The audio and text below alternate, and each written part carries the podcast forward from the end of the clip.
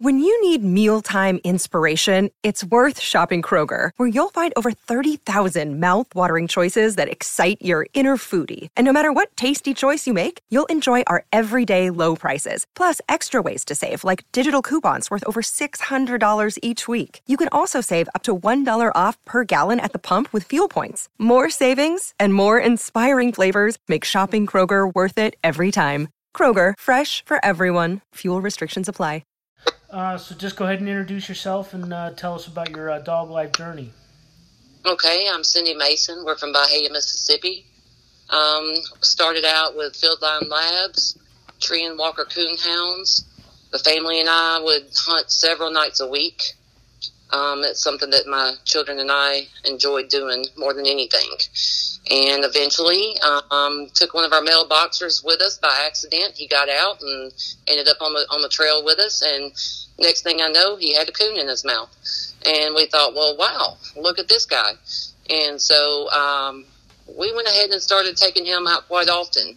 Uh, again, now boxers are not sight hounds, and but he had great ears, so he would follow the bays of the of the walkers lead us down the trails, you know, a couple miles at some point, and um, they'd do all the work, and he'd come in and, and kill the coon, and he'd have all the fun.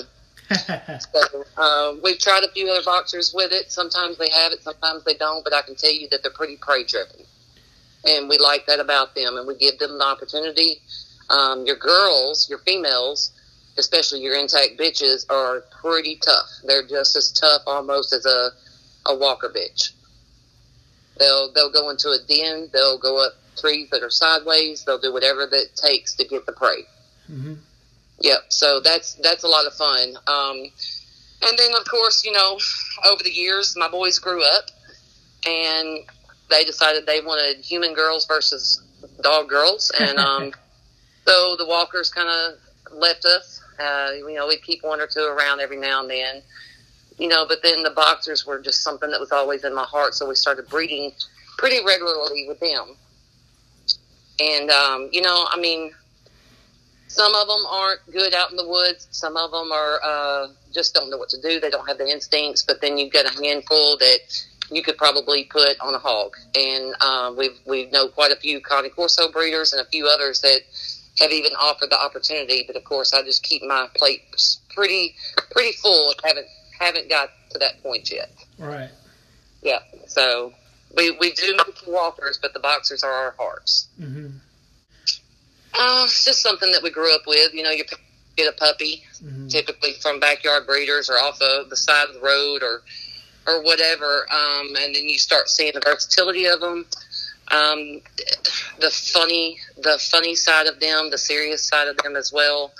And then when you start putting the work into it, which I did several years ago, and started researching more, especially in the genetics and the health testing end, uh, to tr- try to create a better health, a more healthy puppy mm-hmm. um, versus the ones that were dying three and four from you know the myopathy and whatnot hearts. And then you know we've battled Demodex over the years, um, not so much from our lines, but we've had to learn to to cull certain ones out of our breeding program. Um, we we basically just love the boxers over the years, especially now that we're more into it as far as the precise health testings, the precise genetics on the working end that I want. Mm-hmm. Um, the versatility has to be there, or they won't stay in our program.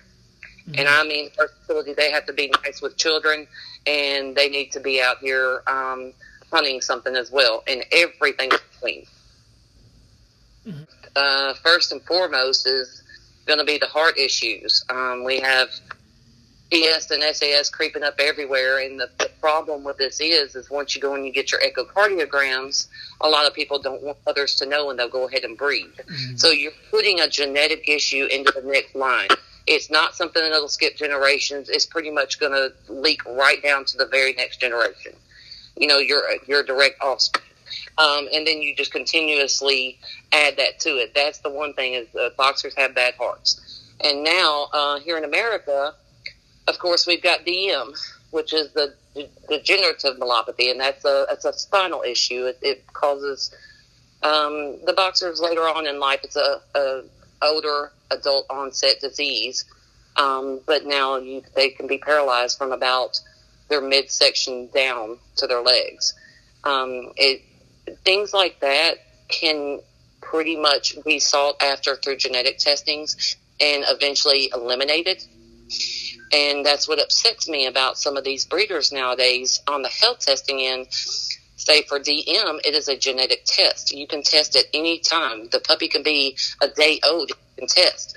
Well, if it's a two carrier, you need to call that out of the program. I don't mean hardcore. I'm talking soft core. Right.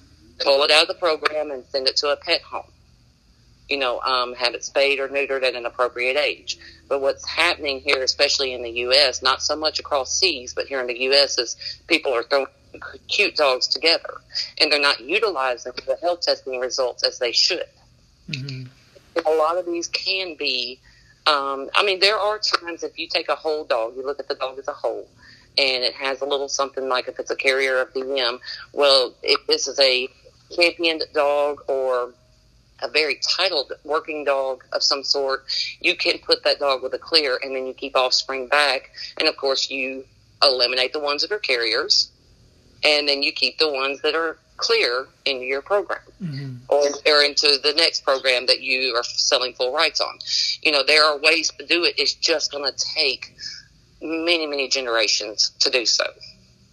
Um, it, it's, it's aggravating. It's exhausting to watch some of the breeders. Um, I just have had to surround myself with people that don't participate in those type of actions. Mm-hmm. Otherwise, it makes you want to give up. Um, and I'm not ever going to do that. That's not in me. We're going to make this a better breed, and we're going to continue working these dogs in some shape, form, or fashion. I don't care if it's little performance titles or even the show ring, or we do service dog work, we do therapy dog work, and we do a lot of protection work. Mm-hmm. Mm-hmm. Yeah. Can you um, talk about some of your mentors in the, in the boxer world? Oh yeah, oh yeah. There's so many to mention. Um, of course, I'll I'll just start. You know, say with show. I've got Della Grant um, here in Mississippi, Don Rubio and Hope Jones. They they've taken me under their wings for show conformation shows is what I'm talking about. I'm not a huge show person, but I do enjoy the fact that I have a, a set of expert eyes on my dog to show me my flaws. Mm-hmm. Because again, you don't want to be kennel blind as to what you're breeding. Right. Um, as far as like the bite work, um, the protection work, I've got Jacques Bonnet, which uh, Allegiance Canine in Memphis. We've got Mike Jones and uh, Primal Canine in California. He flies out. Mike flies out quite often to our area, and um, puts on seminars, and any chance we get to slip away to one of those, uh, the the amount of information between Mike Jones and, and Jacques Bonnet and the collaboration they created passes on such a, a, a knowledge that you take home with you, and you can apply to what you are asking or wanting of your dog. Mm-hmm. Um, as far as you know, our performance titles, which we do everything from the all breed lure coursing. We've tried barn hunts and dock diving and got different levels of CGCs across all of ours, um, especially across, you know, the southern states. We enjoy the titling. It's a lot of fun, but I will tell you, the main reason we do it is because of the fellowship and the performance events. Right. We get together, it's our people, it's our brigade. Um, whether it's just boxers or whether it's other breeds as well it's a good weekend, just fun filled. Um, play some little bets on who's the slowest and who's the fastest. Mm-hmm. It's a good fellowship. And then again, in turn, uh, you do see, like I've got two here. I've got my two males here. I've got one that has been the number two spot on the boxers across the United States of America as far as speed forever. I've also got one here that is on the slowest spot for speed because he has no prey drive whatsoever. uh, so it, it we we enjoy seeing what they like. Um, we throw them into all these events, these performance events. We see what they can do. We see what they're scared of. That brings us knowledge home. You know, we can bring that home and work on that facet as far as eliminating or helping this dog over a hump is the biggest thing. Mm-hmm. Um, uh, as far as my vets, my vets are huge mentors uh, because again, now vets nowadays it's not um, it's not pretty much they're spay neuter advocates. So for my vets to meet me in the middle as a breeder, I appreciate that more from them than I could ever possibly say. They see the worst of the worst on a daily basis. Yet I bring in puppies. They could very well say you're adding to an issue, but they don't because I know I'm doing this so correctly or I will do it. Mm-hmm. But my vets is, uh, uh, let's see, Dr. Christine Mueller here in Mississippi um, Dr. Yelena Lapova in Tennessee, and Dr. Jennifer Strope in Tennessee. Um, for them to collaborate with me on ideas, uh, expanding our knowledge.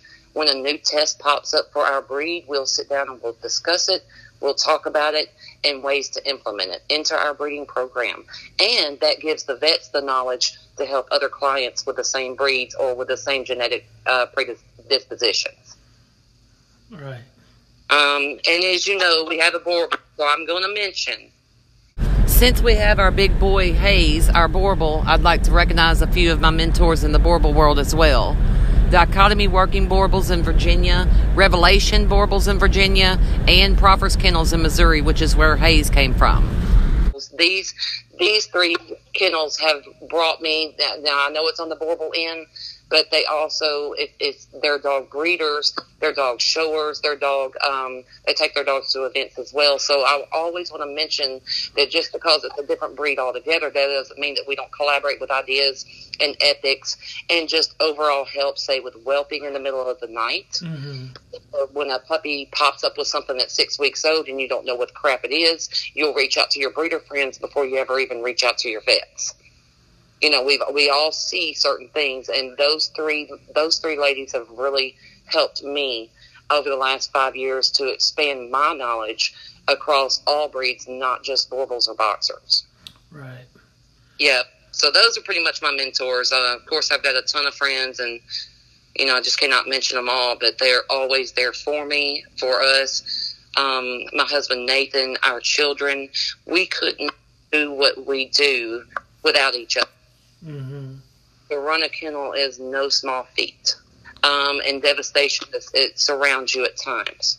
Um, you know, when you have to take a twenty five hundred dollar dog that's imported and you take it away um, out of your breeding program, that hurts. You know, but it's the right thing to do. And when you when when you've got your family and your very close friends and or your mentors to tell you you did right, mm-hmm. it pushes you to the next day and opens up your heart to the next lineage that's coming up to you. Because we do keep back quite often mm-hmm. off of our own. Well, you know, the history, um, the boxers are a direct descendant of the extinct bull and the bulldog. They were originally bred to hunt wild, larger game um, over the years, over the generations, over the non-use of certain aspects of this breed. They've moved towards some guardian, but mostly companion. Um, a lot of a lot of breeders here in the states. There are some that still work these dogs as they should. They wholeheartedly believe in the working aspect of the breed, and then you have some that only produce to put the put the dogs on the couch. Mm-hmm. I again don't surround myself with those people. Um, they, I want my people to understand that we're going to work these dogs in some shape, form, or fashion. I don't care if it's out here in the yard, um, making them work on something or pulling weights or doing circles with, with a spring pole, or if we take them to a different state for a, an actual competition, um, which we have done so many times. Uh, there are times that we've even put titles on them that our parent club doesn't even recognize. But we want to see what our dogs are capable of, especially in different environments because again, the boxers have kind of been watered down over the years, and so when you when you start bringing in different environments or um, environmental factors, you'll see a, a nervy dog pop up, or you'll see one that just refuses, and we're talking very good obedient dogs, and they'll refuse to walk across something, or they'll refuse to go after that man in the suit, or whatever it may be. Well, the only way you know these flaws is to get out there work, play, and test them. Mm-hmm. So, um, as far as the history, the history is pretty much lost in this breed, but there are a few breeders in this world, especially, well, some in the States. Um, it's in their heart to work and to please us. Mm-hmm. hundred percent. So they thrive upon that. Um, if you if you give them a job, I don't care if it's guarding a ball or guarding a, a house, they're going to do it and they're going to be happy as long as you're happy. So over the years, the watered down aspect of the working breed is a bit upsetting. Um, just because we show doesn't mean that we're not all the way in in between, all the way to the other end of the spectrum with the bite work, the protection work. Mm-hmm. We, we'll take that same dog off the show ring and go do some bite work. Is what I'm saying. Right. Um, the versatility of this breed needs to remain steadfast, but unfortunately, it's something that a bunch of us breeders are trying to work back towards. Mm-hmm. Yep. Can you talk about the uh, difference between the American lines and the European lines? Um, a lot of it is going to be their size, Uh their head shape. Boxers are a head breed. Mhm. And um, when it comes down to the Euros versus, say, the American lines, you take my Euro boy Ventus versus my American boy Harsh, then you're looking at what some people will, if they don't know the boxer breed, they're going to say that is not even the same breed.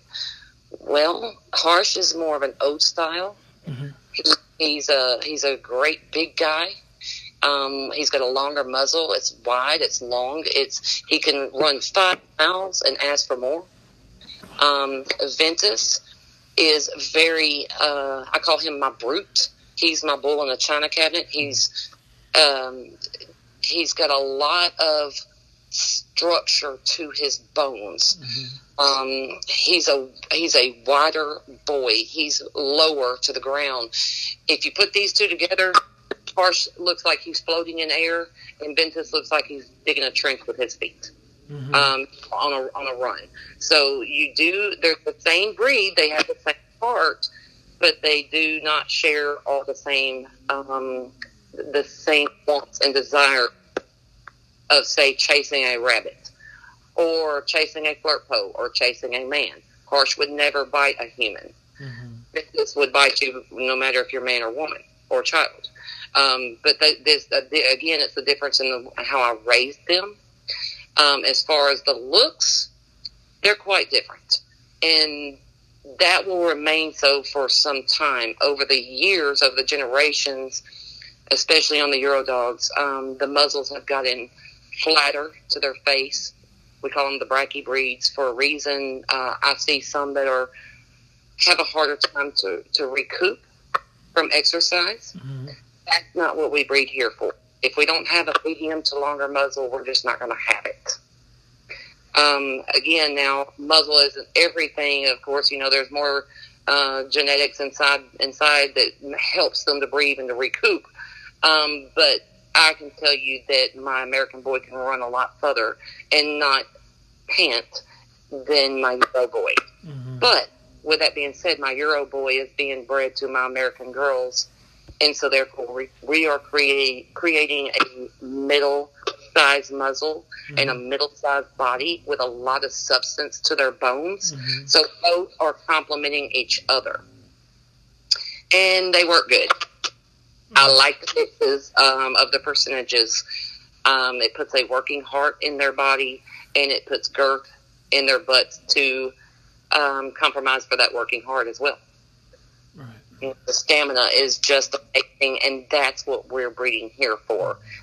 You know, a lot of a lot of our puppies are good, great pets. I won't even say good; I'll say they're great pets. They adore their families.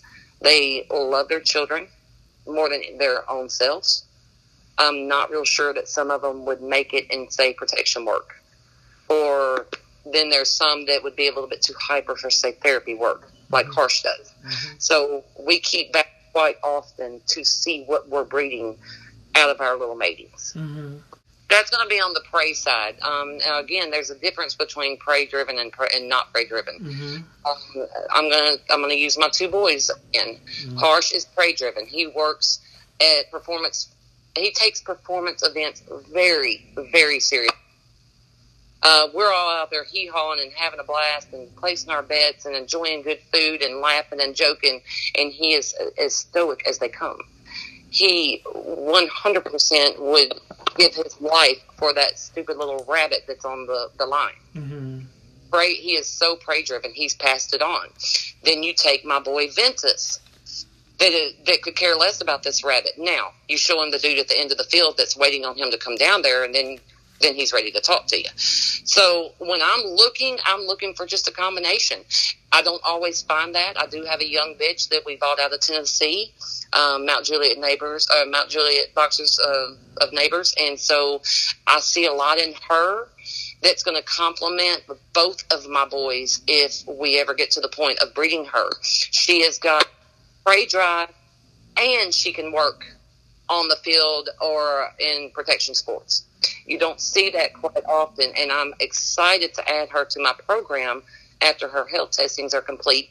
And I'm going to try both boys, mm-hmm. one on, one on one breeding, one on the other, and see what we come up with. Because you just when you when you start getting these percentage these mixes of percentages, you'll see that um, you, I feel like there's a little bit vers- there's more versatility to it um, you get all Americans, and, and pretty much you're looking at prey drive, prey drive. You get all Euros, and you're looking at not so much prey drive, um, but let's work, work, work.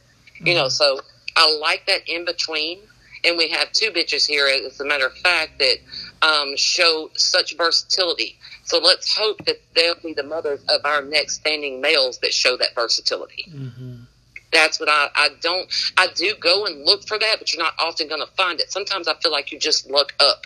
And then again, you raise them a certain way, you throw a million environmental stimulants at them, and you see which ones they appreciate and not scared of the most, and you roll with it. Mm-hmm. Mm-hmm. Um, that's what I look for is, is basically it boils down to versatility. Again, I'm very excited to see if these two mothers can produce our next standing studs. Can you talk about some of the jobs that the boxers have had in the last 60, 70 years and if there is any kind of um, uh, movement to, to get boxers back into the working world? There is a lot of movement to get boxers back into the working world, and I'm so appreciative of the people that have, um, you know, all the sweat and the blood and the tears and the money and the traveling and missed time with their families just to throw these boxers back onto the field, whether it be IPO or APPDA style, maybe PSA. There's so many facets now that are popping up that people are um, they they're so encouraging to you when you walk on that field. There's never a man out there that's going to beat you down to see, to set you up to fail. This is what I appreciate um, the, around uh, about the people that I surround myself with. Um, I see this coming up, but for the last probably thirty years, where we've pretty much went to couch potatoes, mm-hmm. or just or just good companions, um, and and that's great too. I I had a lab for fourteen years. She was my best girlfriend in this world and she was literally had never worked a day in her life, didn't even want to. You know, um, she was my best friend. I don't mind uh, seeing these dogs as best friends as well. But again, once you start testing them in different environments, then you'll see, oh wow, I didn't know my dog was interested in that. Mm-hmm. move that just a little bit. Mm-hmm. Um, so the people that are out there, just like me and Nathan are, and we're busting tail and we're spending every dime, and my gear room looks like something out of a, a store. It's ridiculous uh, the amount of gear I have. Um, you know, just there's so many things that I see coming up that are good. Maybe not so much as way back in the day when they will work for, um, you know, hunting large game and, and stuff like that. I think that's not going to be in our generation by any means. But I do see more bop coming off the couches. Mm-hmm. Mm-hmm. I see more people realizing that these dogs need a job, and that's what makes them happy and thrive. Um, not just hanging out and because look, I've got eight dogs and every one of them would sit on the couch with me. I'm not saying that. I'm saying once they wake up, it's time to work. Right. It's time to work, and uh, and we push them hard. We push every one of them hard to see what they can do and what their limits are because you don't know if you don't try. Right. Again, you being a bulldog person, you'll realize when I say we roll up to say a Charlie Randolph uh, seminar, and we're the only boxers there out of thirty or fifty people, yeah. and people say that's funny. Which there was a couple at the last one, um, Alapahas. I enjoyed watch, watching those bulldogs work. Um, but now we're typically the only bull breed there, and people look at us funny, going, well, "What's that dog going to do?" And I'm going to say, "Well, ask him and see." Mm-hmm. And we we actually and I'm a very humble person, but again, I have much faith in the dog that I put on that field. We are a team. If I fight, he fights. If he fights, I fight. You know that kind of thing. That's mm-hmm. what I'm teaching this young bitch, this up and coming young bitch as well. You know, don't go rogue on me. Let's do this together. And when we do it together, it's pretty neat to watch my my other people, my other world of the Malinois and the Dutchies, and of course the big shepherds. Um, you know, the Rotties come out, and it's pretty neat for them to look at me and go, "Well, I'll be damned, I didn't realize." Well, that's because we're just now getting it back. We're just now putting them out there. Mm-hmm. I mean, there's quite a few up north. Um, down here in the south, we don't have quite as many, say, the working dog trials and whatnot. Um, hopefully in 2020, I'll be trialing two bitches um, before we breed them up. I'd like to trial them out and, and get some working titles on them first. Because again, we have not had the opportunity. But I watch everybody else. I talk to these people, um, and I, I see the excitement that they are holding by showing the, this breed that has been set back for a while. And to me, it's pretty neat. Um, it's pretty neat for some of my customers even to watch. You know, if I have a, a litter sired off of Ventus, you know, the working boy, they're like, "Wow, my puppy's dad does that." I'm like, "Sure he does," but it, look at it, calm and cool, Mm-hmm. and he like, you know. So it's a, it's neat to, to see the versatility coming back. It's neat to see the. I don't like to hear well boxers are goofy. Well, mine are not goofy. Mine are very serious. Whatever job I give them, whatever facet I throw them into, um, they're very serious. They'll show up for a purpose. You know, you don't see mine scratching their backs on winter grass um, at an event. Mine are standing very stoic and ready, just waiting on the work. You know, I want to see that come back into our breed. Not that they're mean. I'm not saying that boxers are mean. I'm saying they can be serious. And they can be taken seriously by others. That's good. See, temperament is, is pretty much everything. And then, you know, of course, the health testing behind it as well. Um, even if you're not in the breeding aspect of things, you still need a healthy dog. You know, and, and the only way to know that is to test. That's it. You know, I mean, we've had several pets that are already spayed and neutered that are still getting testings. You know, we want to see what we're producing Yeah. You know, as far as that. And as, as far as temperament testing, we do everything that we can. We temp test our pups at, you know, day 49. Later on, just like last year or, or well, a few months ago, we threw two boxers into the TT test up at, um, you know, in Tennessee. You know, again, that's not even recognized. It talked me out my butt, but by God, we went out there and we showed up, we showed out. And I've seen a couple of flaws in my, my young bitch. So we come home and we worked on them Mm-hmm. that gave us something that opened my eyes. You know, and that's what I'm saying about these people. Some of these people, you know, especially before you breed, get out there and see what they can do first. Yeah. See what, what they can't do.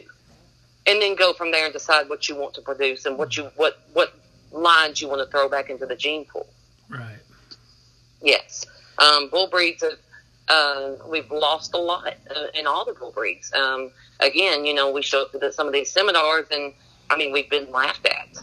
But then by the end of the weekend, you know, people are shaking our hands and, and we, we've made new friends with, um, you know, new knowledge to share amongst ourselves, you know, between, especially between the herders and the bull breeds.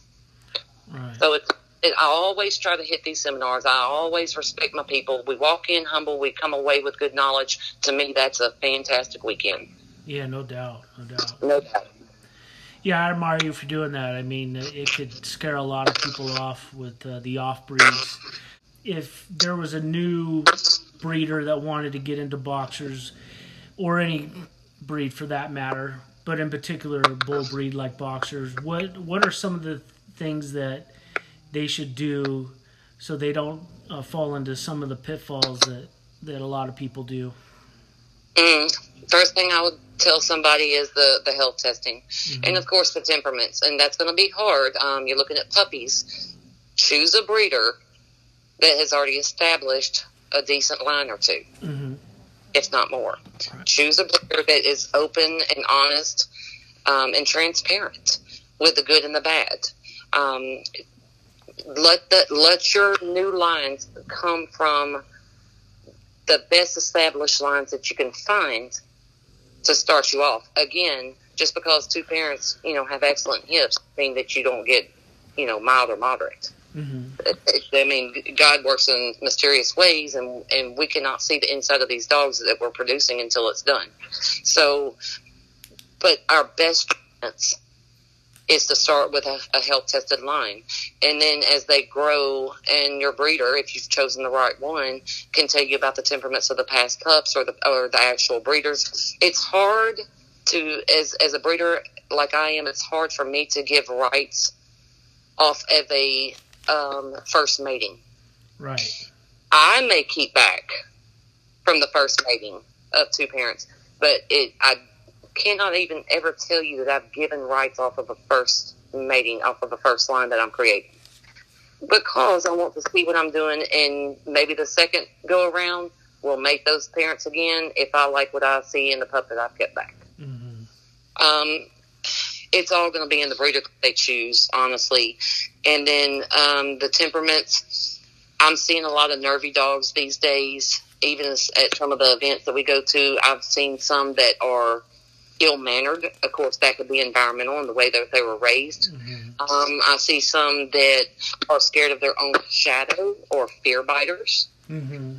Um, I don't like that either. And that's not something as a breeder that I would start out with, even to help somebody start with. Mm-hmm. Um, you've got to find somebody that's just honest. I mean, we've had to cull dogs out of our program over the years, and it has literally broke my heart. Again, I cannot do it the other way.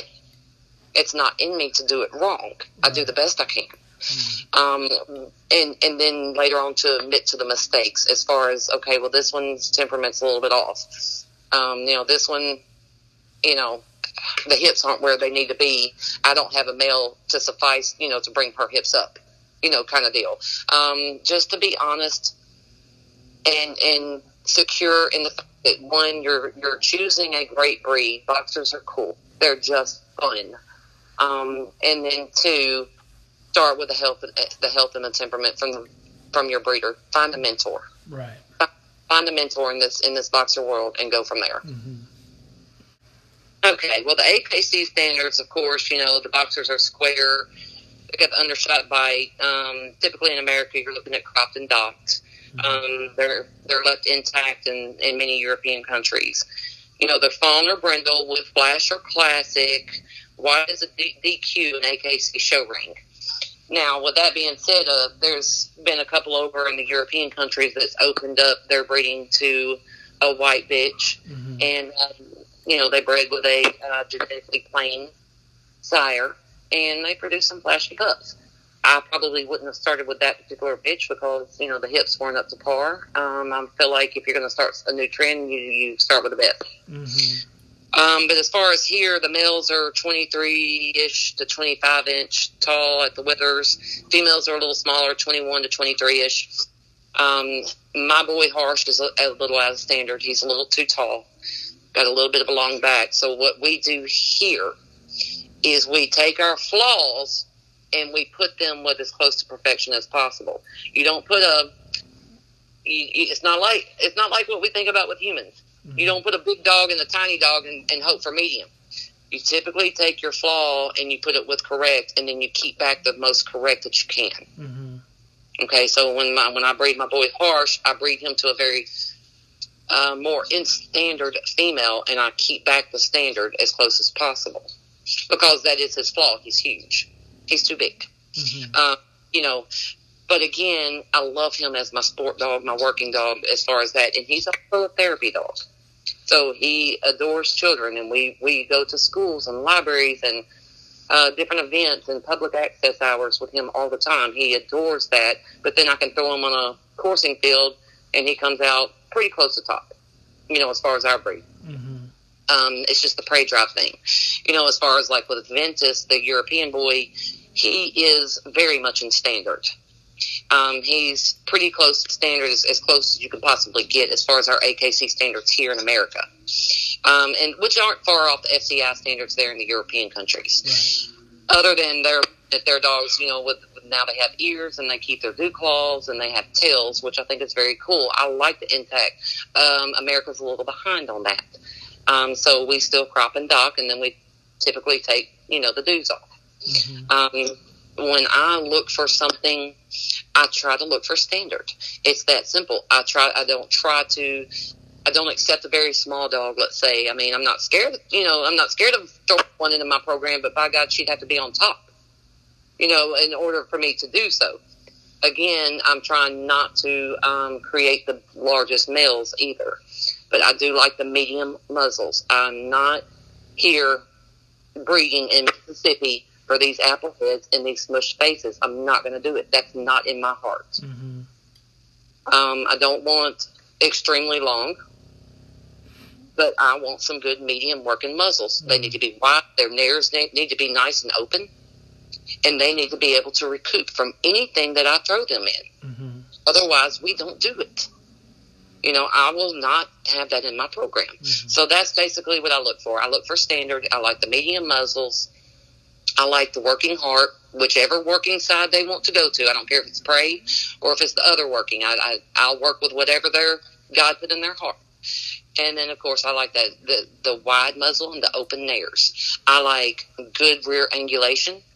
Um, had a little trouble here with a couple of mine with a low croup. We're working on that. Mm-hmm. We're breeding to more correct. We'll keep the most correct back, and we'll add those to our program. You know, um, again, that helps me taking these dogs to show. So these the experts can look at my dog and say, "Look, I'm just going to be honest with you. This one has this and this and this." Mm-hmm. I'll take that home. I'll look at the pedigree. I'll start, you know, I'll go back and, and resurface old pictures from past, you know, generations, and I'll see where we need to go next. Because if it's already in his pedigree, if it's already there in the lineage, then I feel like I may can correct that and bring it back if I want to hold on to that working heart. Harsh is built more for speed. Um, he's got the prey driven heart. He's got amazing angulation. He, as a whole dog, works. No, I don't, I don't, I'm not talking on the field. I'm saying this works. He complements himself. Okay, even as he's getting older, he's still very fit. There's nothing about him that I would not ever want to reproduce other than pulling it down. Just toning it down just a notch, mm-hmm. just a notch, getting getting the height back a little bit more correct, getting that croup up just a little bit. Um, the the, muz- the muzzle could be maybe an inch shorter. There's thing, but there's things about him that I'm I'm not going to try to disarray what he is, other than the fact if I could tone him down a little bit, I'm going to consider myself amazingly lucky. Mm-hmm. He is the hardiest dog we've ever owned in our life. Uh, his sister Letty we we have two. Um, they're we call them the twins. She's the hardiest and most hunting bitch I've ever owned in my life. She couldn't take down anything. She there's there's she's fearless. These two will be in my program until they cannot be mm-hmm. anymore. Mm-hmm. Um, I've already kept one of Letty's daughters, and we have plans in 2020 to keep one of Harsh's, actually three of Harsh's puppies. Um, we need these. We need the hardiness in our lines. We need. We need the speed. We need the work. We need the overall boxer. I just need to tone him back just a little bit, if mm-hmm. possible. Mm-hmm. If well, I don't mean it's hard. I'm talking about just the size. Mm-hmm. That's how I feel about my Harsh. He is the most amazing dog we've ever owned. If I cannot ever change it or make it better, that's okay by me because we've got the best. Right, and that's kind of like my line of thinking, even if it if it's off a little bit, but it adds so much more to a program that yeah, you, there's no reason to no reason to worry about it. Just keep it going. In if my, you can't, yeah. if you cannot make it more standard, I mean, I'm only going by standards that other humans set. Yeah. Mm-hmm. Okay. I'm I'm not saying I 1000% agree with AKC standards. I'm not saying that. But I'm, I also try very hard in our program to breed a standard. Right. Him being a bigger boy, I always put him more, with a more correct bitch. Mm-hmm. We know the flaws. We know what needs to be worked on or what needs to be improved. If possible, if I cannot ever and I produce only him, that's okay. He's a hell of a dog and I couldn't ask for more. has there been any talk w- within any of the boxer community to use, say, like a an American Staffordshire or a pit bull or some other breed to cross into it to make it a healthier dog with maybe a little more um, fire? Why, sure. There's a lot of talk. Um, basically, that's that's going to be on your working dog side.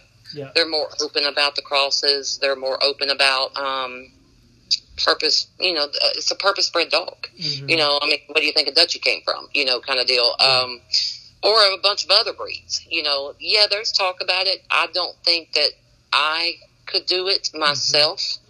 Um, just not really something. I mean, I I've got my own thing I'm working on.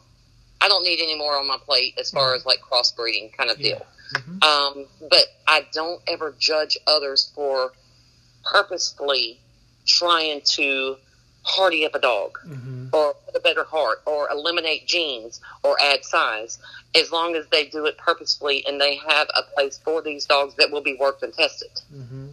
I would never judge somebody like that. You know, again, um, I just don't have it in me for now for our kennel. Probably won't in my lifetime, but boy, I enjoy watching everybody else. Right. Right. You know, I love a good um, Mal and Shepherd mix. I love, I mean, all these seminars we go to, um, you, you'll see a mix come out like that that you're just about scared to even make eye con- contact with. Right.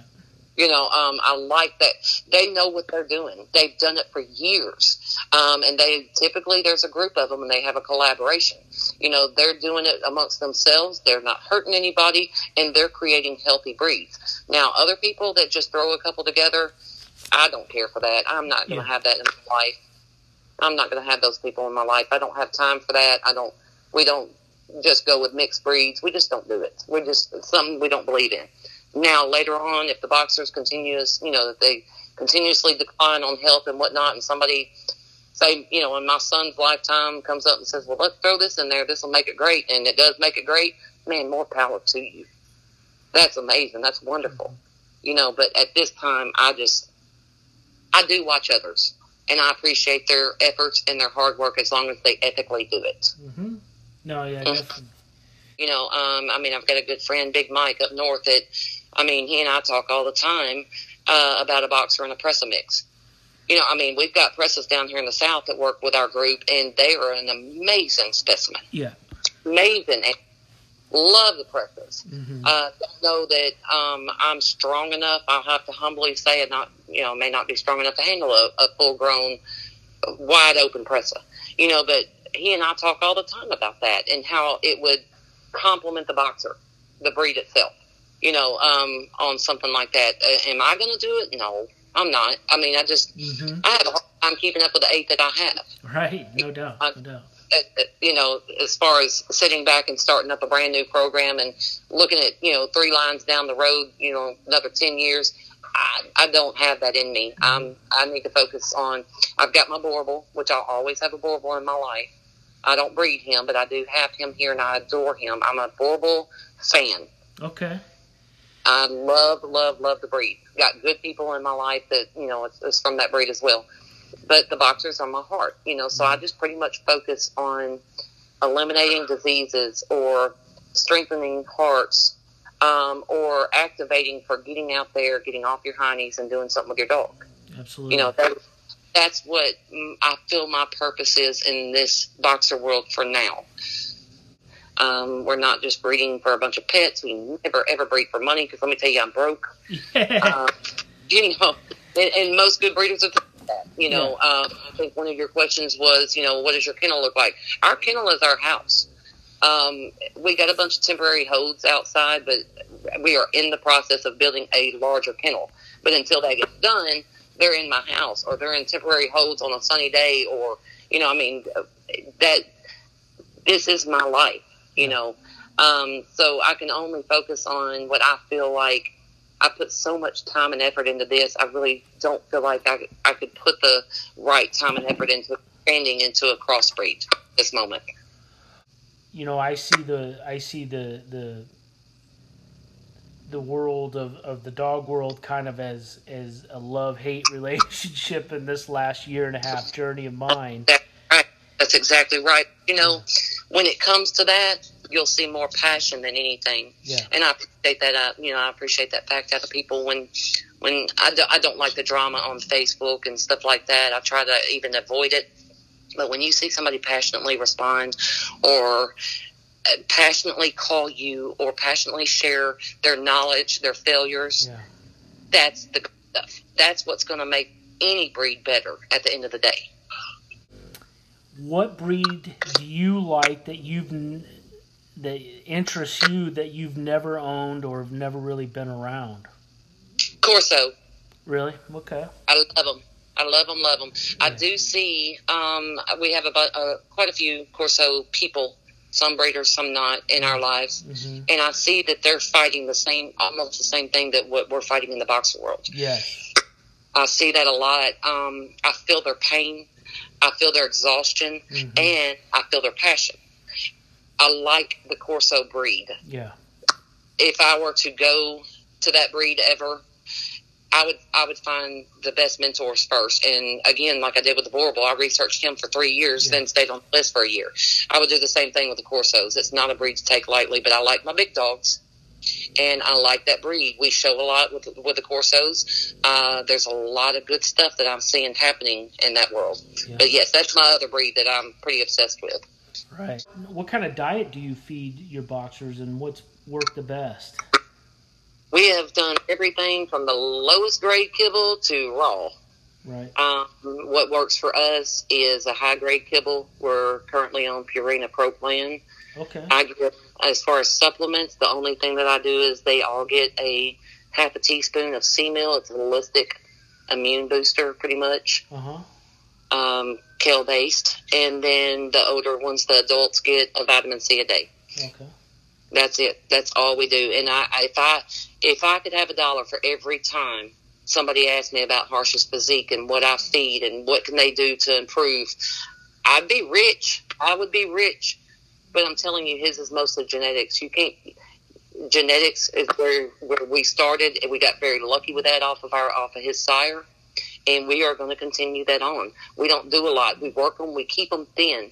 We don't overfeed. Uh, we exercise them every day. They're going to exercise at some form or fashion, and then we just feed kibble and the sea meal and a vitamin C, and that's it. Again, now I just kept it simple. I feel like that's the best. That's the best medicine. hmm I keep it simple. I even have good friends that refuse to supplement. I've got others that'll feed their dogs five pills a day. Yeah. I don't judge anybody. I do what works for us. Um, the main reason raw worked very well for us, but with as many dogs as what we had, one, I just got tired of processing. hmm I never saw my family. I was always at the kitchen doing, you know, processing meat. And then two, in our, our service dog therapy dog work, um, it was pretty much against the rules. It became against the rules because some of our clients had no immune system. So if I brought a dog up there that had a little something bacteria on its lip, it rubbed on, you know, on the, on the client. Well, that client got sick. So that it, it just worked out for us at that time frame to go ahead and stop the raw and go back on the kibble. I miss it because most of my dogs did fantastically on it. There was a couple, like I say, that didn't thrive too well. But now a high grade kibble with just my low supplements, um, I keep everything consistent. And again, never overfeeding. That's the biggest thing, especially in the boxer world. Everybody wants a fat Yeah. boxer puppy Yeah. you know, um, it's the that's the worst thing you can do for them. And I just my I do my darndest to look at my dog as a whole every day of their life, not just every month, every day of their life. Hey, is my Boerboel getting fat today? You know, do I need to back him off a half a cup for a week? You know, I try my darndest to. You know, boxers are pretty easy or self-regulating to an extent, but once you spay and neuter, which we have some here, well, then that's all they do is want to eat. Yeah. So you still exercise. You still have to watch them. They get the same amount, and we feel like we're doing pretty good. Our little program here is consistent with the food, consistent with the supplements, and we keep the content low. And we grow them slow as well, um, you know, to help protect against joints and whatnot. But again, I do wholeheartedly feel that genetics plays a huge part in that. Um, as far as being hardy and being able to pretty much eat anything, they got a rock gut. Of course, we try not to let that ever happen, but don't think that, you know, Harsh hadn't been out and, and ate half skunk. You know, I mean, these are again, we live on acreages and acreages, and uh, you know, we do take them hunting sometimes. You know, so uh, pretty much a rock gut, and I do appreciate that factor of them. I feel like we're lucky, and we, by golly, are going to keep that in our lives Yeah, the best we can because that can be that that's real hard to overcome hmm when you have dog to continue continuously stay sick over something or very sensitive to this and sensitive to that. Well, that's really hard one to overcome, and then two to breed out of your lines. Mhm. So again, we're going to stick with the hardy side and, and roll with it. Most definitely. Have you noticed in in the hot, humid weather uh, any skin issues? Oh yeah, they get it every now and then. Um, you know, of course they they all have hair, but it's very thin. We're not Mhm. double coated over here like the Boerboel. He's double coated. My boxers don't do very well in extreme extreme heat. Um, their outside time is limited. We watch very closely. If we have to exercise, we might break it up in two or three times. You know, or a lot of walking versus running. hmm You know, just to keep their their bodies stimulated, their muscles loose hmm um, but that we don't do well in extreme heat. We do a lot of swimming in extreme heat. We'll take them to the creek down the road, and uh, it's, it's the sand bottom is easy on their joints. hmm The water cools them off, but even with that, we're not there more than forty-five minutes to an hour. Right. We'll load them up and bring them home. But no, we don't do well in heat. And uh, the Boerboel actually loves the cold. Um, my boxers do not care for the extreme cold. We're talking not like your cold. Yeah, yeah, But if, if it's 20 degrees here, we're all dying. yeah, yeah. You know, so it's what again what we're accustomed to here for our our family. hmm You know, we have we have boxers in many many states, and I see that they have acclimated themselves. You know, say in Minnesota, hmm um, you know, uh, Connecticut and stuff like that. They've acclimated themselves to live that life and be good with it hmm You know, here, my dogs here, I can tell you that extreme heat is very it can be fatal to them, and then extreme cold is not good for any animal, in my opinion. We just we just do our best. Just um, I mean, we don't leave them out all day during the Yeah. summer. Um, they'll have their outside time and their sunning time, but when I see them start getting up and, and trying to find shade, I don't know, it's time to come in.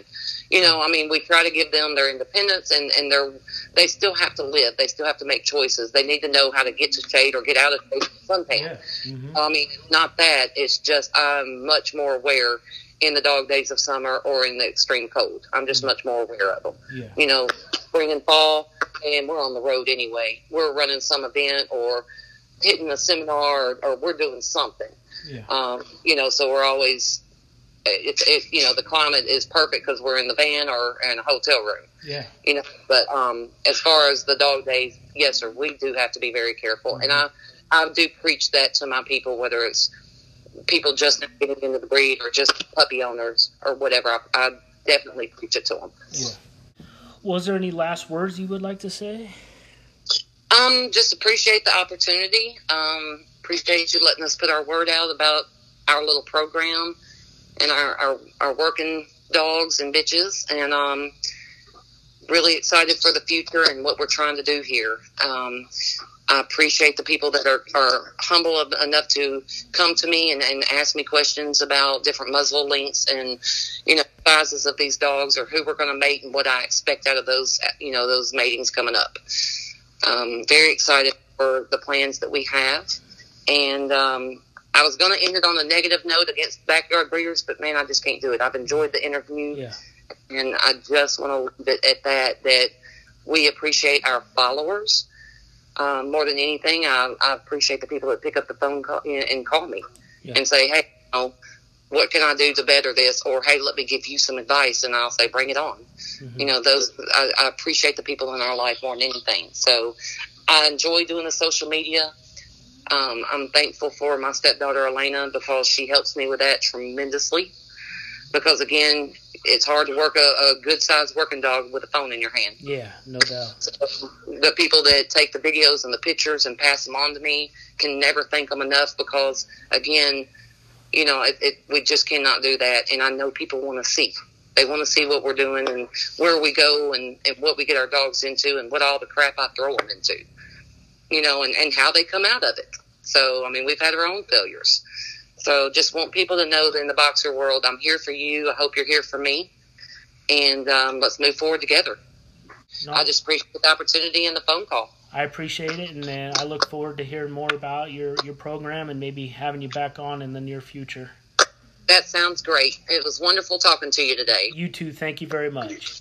Happy New Year. You too. All right, bye bye. Bye.